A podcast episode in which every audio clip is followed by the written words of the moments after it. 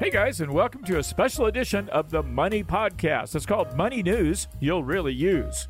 The concept is simple. We subscribe to tons of financial publications, and every month we read hundreds of articles.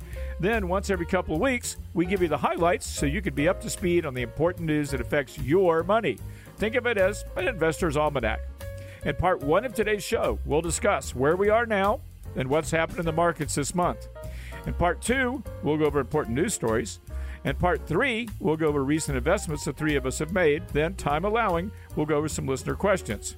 I am your host, Stacy Johnson. My co host, as usual, is Miranda Marquit. Say hello, Miranda. Hello, Miranda.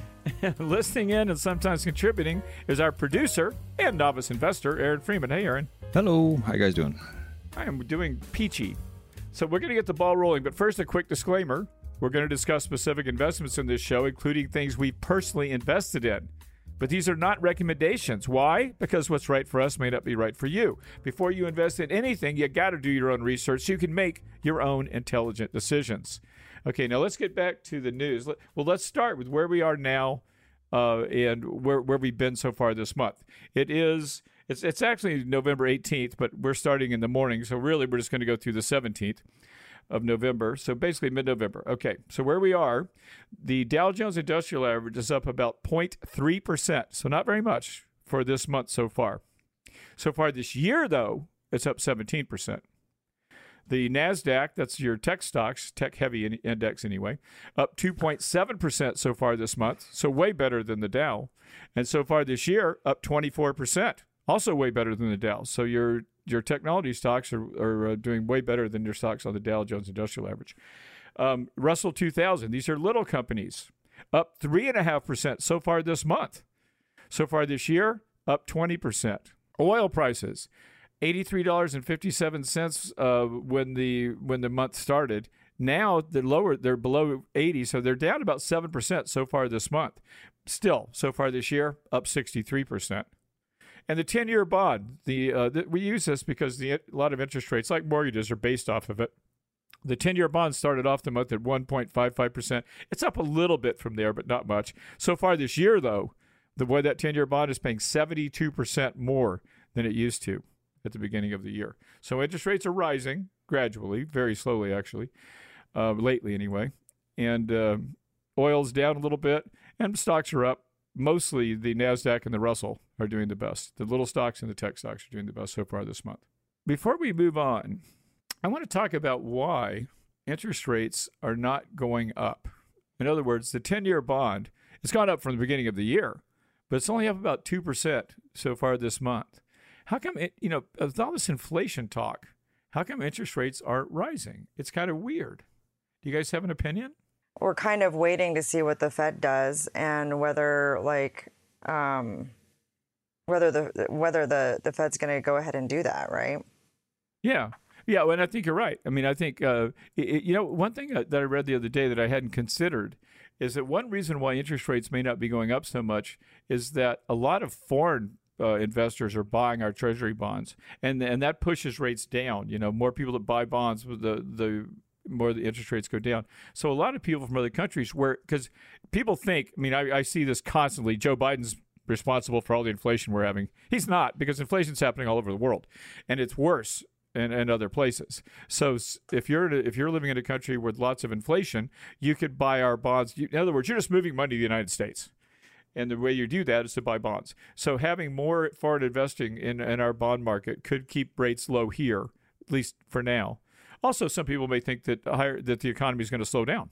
So that could make interest rates go down, or that inflation is transitory, which is what the Federal Reserve has been trying to convince us of all year. It, but it is weird that people talk so much about inflation. Prices are certainly going up, but interest rates are remaining low, and that that's unusual. But anyway, let, us talk about some news stories. I've got about twenty of them here that I pulled over the course of the last two weeks, but I'm not going to obviously read all of them. Um, one of the most important ones. This is from uh, November the 3rd. So it's been a couple of weeks ago now. Again, this is November 18th, the morning of November 18th. We're talking now. But on November 3rd, uh, here the headline is The Fed lays out plans to start tapering this month. Here's an excerpt from the article. The Federal Reserve on Wednesday confirmed that it would begin reducing monthly bond purchases this month while doubling down on its view that inflation is transitory, what I just said. It pushed back on expectations that interest rates will need to rise sooner and more aggressively than telegraphed. So, this is the big debate. You know, the Fed is saying, take a chill pill, everything's going to be fine.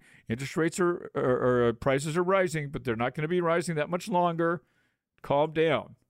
And a lot of people who are, you know, investing in the stock market or money managers are saying, bull. Interest, you know, this is it. Inflation's here to stay. So anyway, but the but the Fed did start. They did say that they're going to start reducing their bond purchases, which is help helping keep interest rates lower by uh, fifteen billion dollars every month. They're they're spending 120 billion a month now, so they're going to be reducing it 15 billion every month, so that by next July, I think it is, they will not be supporting the bond market at all by buying reducing their purchases is called tapering. That's what they're doing. Yeah, so I think one of the most interesting stories uh, is from the New York Times, uh, and it's dated November 16th, 2021. So, so just a uh, couple of days ago. Just, just a couple of days ago. And so um, I really, it was really interesting. It's actually an opinion from um, the uh, economist Paul Krugman, the uh, Nobel laureate. And uh, he says that um, you know, economic policies should be fairly easy to evaluate because you can see its effects in, in people's lives. However, uh, polling is starting to become increasingly polarized uh, by by party.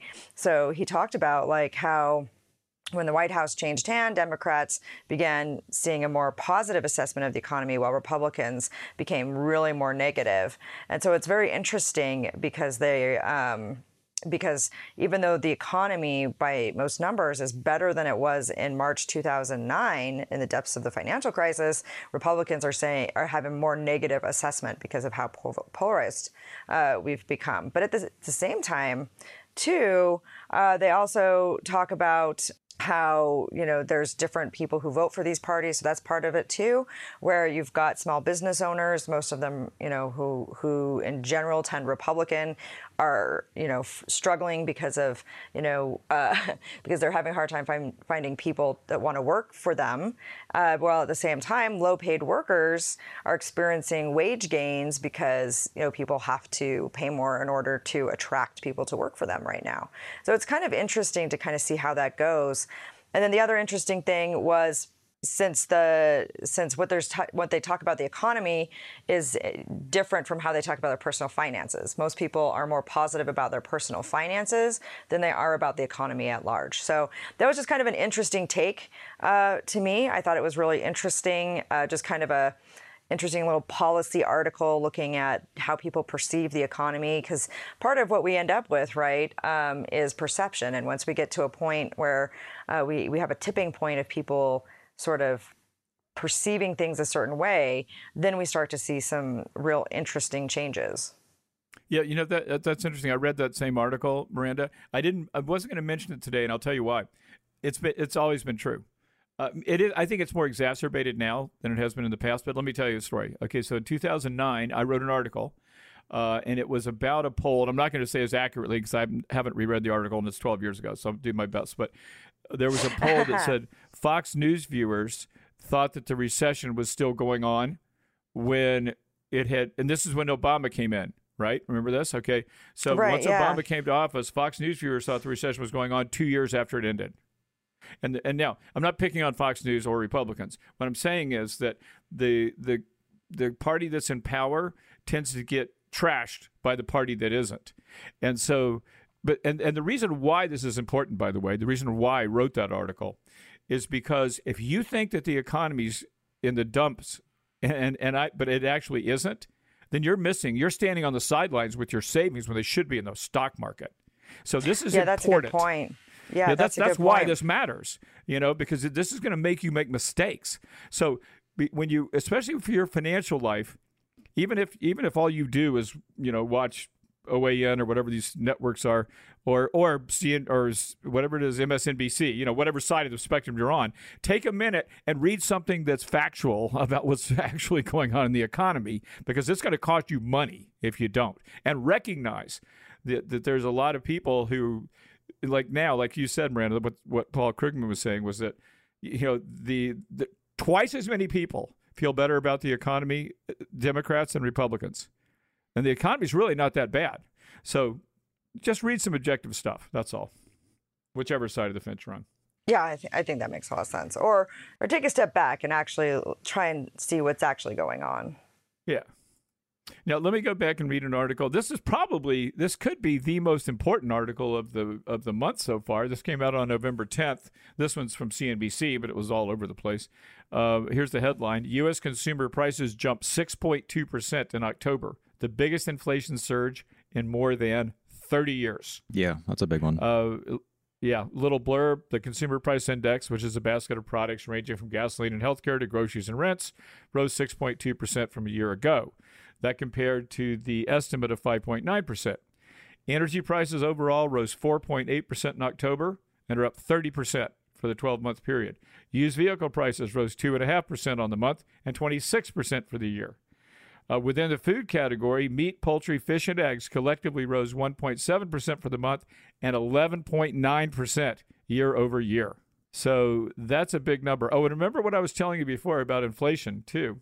It's all over the world. Listen to this China's producer price index rose by a record 13.5% in October from a year earlier, wow. accelerating from a 10.7 increase in September. So prices are going up, and they're going up a lot all over the world. And that's got people freaked out. So far, it hasn't caused the Fed to, re- to raise interest rates, though. So, what do you guys are you guys noticing inflation? Oh yeah, personally, for sure. Are you? Uh, yeah. Yeah, so it hasn't hit me super hard. I know like I know grocery prices are up and everything, but like since I'm one person, I like rarely um like I, I just don't have a lot of groceries. So so it doesn't like have that huge effect on me if I'm spending a few dollars more on something because I don't have a huge grocery list, I guess. Yeah. Yeah. Yeah, I saw a news story of some people that had 13 children or something and they they were freaking out. Yeah, you would definitely feel it with 13 children. I would be freaking out if I had 13 children, much less inflation. That'd be the least of my worries. right. That, that's a totally different situation. but yeah, I haven't really noticed prices going up. But to be honest with you, I don't really buy a lot of stuff either. My wife does the grocery shopping, uh, and I I tend to not buy anything at all. the, the, clothes I'm wearing, people gave me. I, I do buy stuff, but I, mostly stocks. I don't really do a lot of shopping. But obviously, these these are big increases, and they're not going to go unnoticed by most of the people in the world. That's for sure. So that that's probably the biggest story of the month. Um, here's another one now.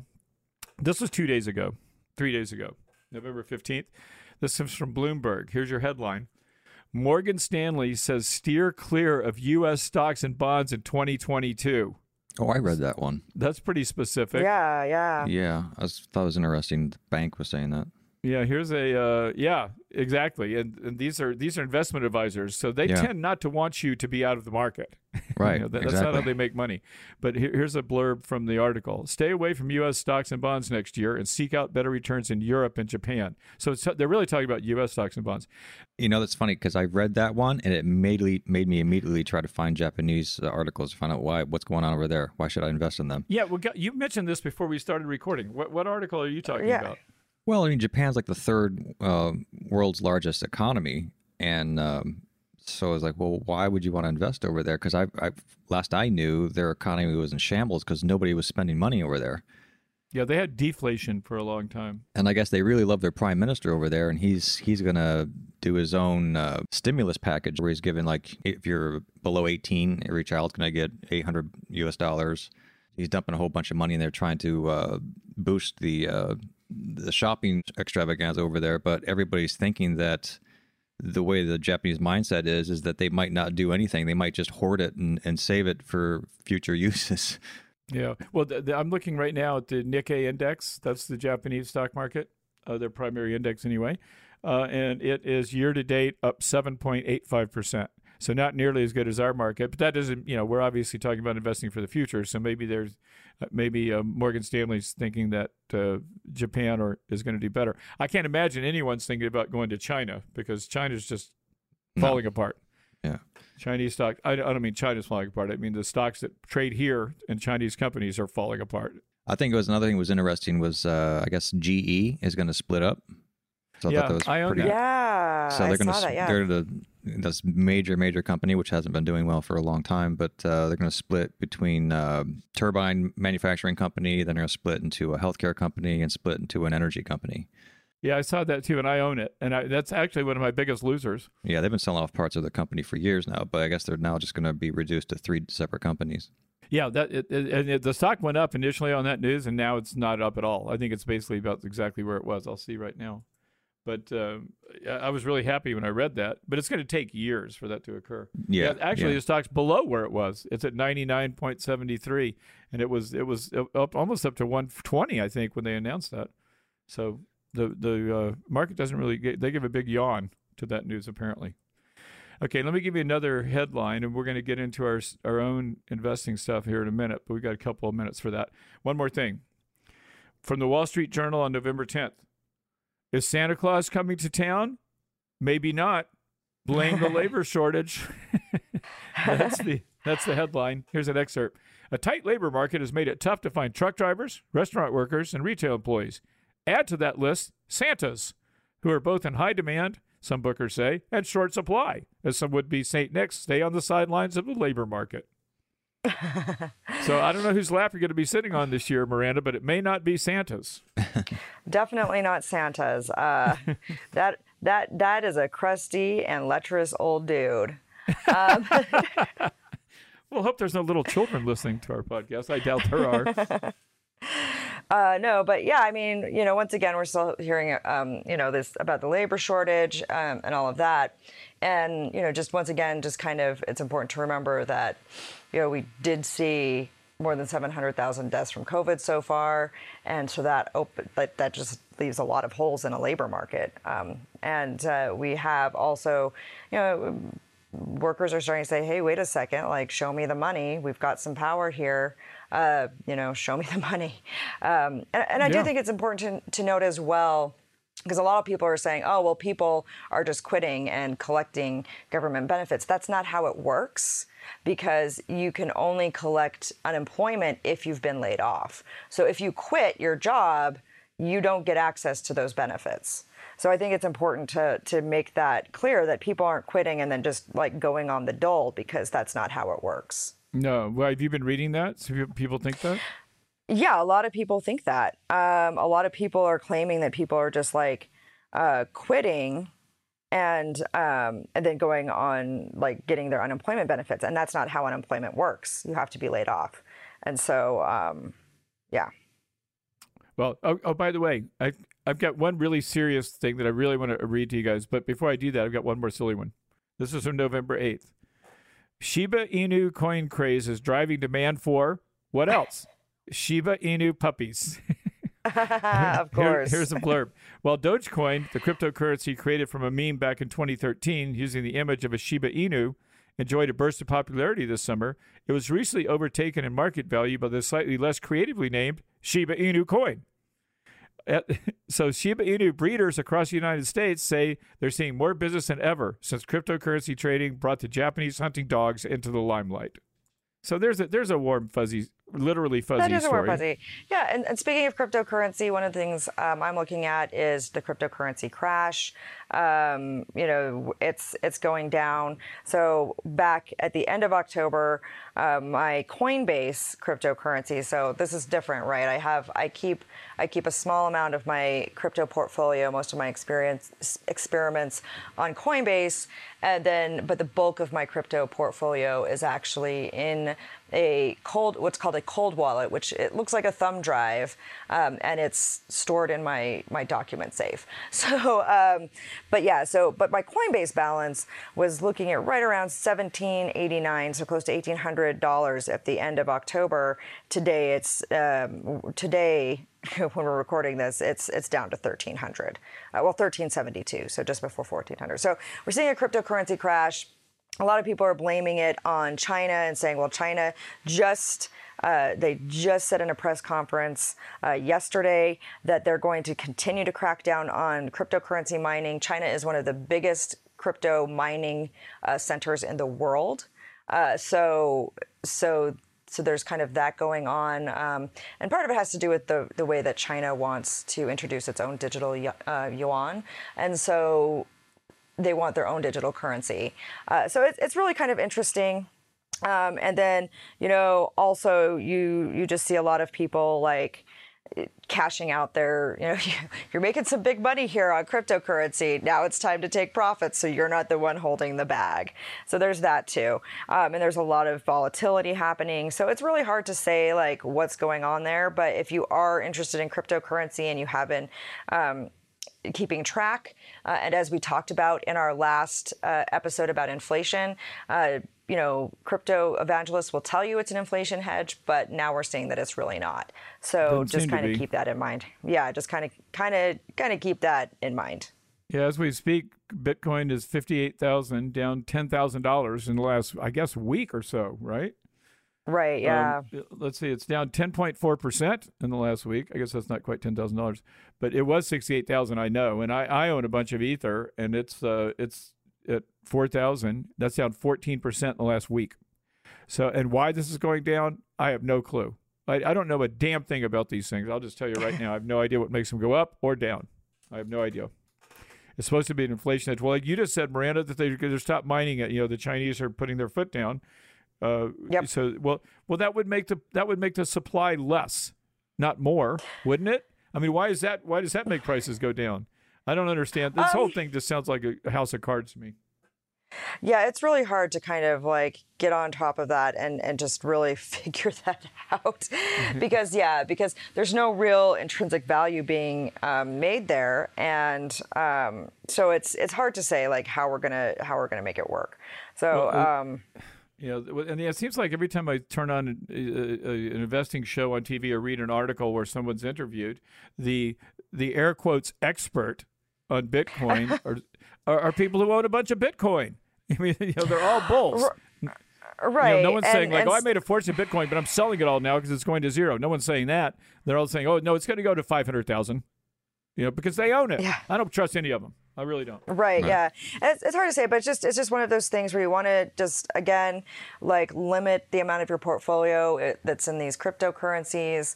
Um, you know, a lot of people are starting to say, you know, hey, limit that to five percent of your portfolio. Let's let's not have your portfolio take down, and you certainly don't want it. You don't want you don't want it to to be something that's going to take down your whole portfolio, and you don't want to put your life savings in it. That is for sure. It's uh, you know maybe it doesn't end in tears, but somebody's crying right now. Just just broke fifty eight thousand.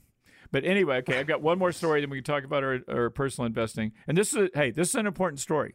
I want everybody to pay attention to this now, and I mean it. Okay, this came out yesterday. Okay, this is from Barron's. Here's your headline: Small cap stocks are in line to be big winners in 2022. And here's a blurb. I'm gonna. This is a little longer because I want you to hear this. Small stocks have big potential for the coming year. They've already shaken off a seven month funk and risen to record highs in November. Going forward, they have several ingredients in their, in their favor. They are cheap in inexpen- in an expensive market, have attractive fundamentals, and can avoid several of the potential pitfalls facing large caps in 2022. Investors should consider a bigger allocation to smaller stocks in their portfolios. The iShares core S&P small cap fund, $76 billion ETF. Expense ratio is 0.06, very low. It is the best option for most investors looking to add a small cap allocation to their portfolios. Now, we've been talking about, uh, that's the end of the article. We've been talking about small caps all year, and I bought a small cap fund. In fact, we can use this as a transition, but I wanted everyone to understand that, to hear that because because that makes sense at this stage of an economic cycle. Small caps are usually playing catch up with the big boys, and that's the Russell 2000 we talked about at the outset of the show. So if you are going to make any new investments, that might be a good place to do it. Now we've got just a few minutes left. Let's talk about what we've been doing because I've actually I've been flurry of activity over here at, at Team Johnson. Oh, really? yeah, I, have actually bought some stuff. Yeah, I'm not. I haven't done really well at it, but uh, so far, but I, but I have bought some stuff. But first, what have you have you guys done anything? No, uh, so I'm pretty much staying the course. I think our our last our last discussion that we had was I had gone ahead and um, converted some of my Shiba Inu because it was like doing gangbusters, and converted some of it to Mana, which is the Decentraland, which is connected to That the comes metaverse. from heaven, doesn't it? Yeah, yeah, one hundred percent. Uh, So yeah, so uh, so I had con- I had done that, and so I'm pretty much sticking with that.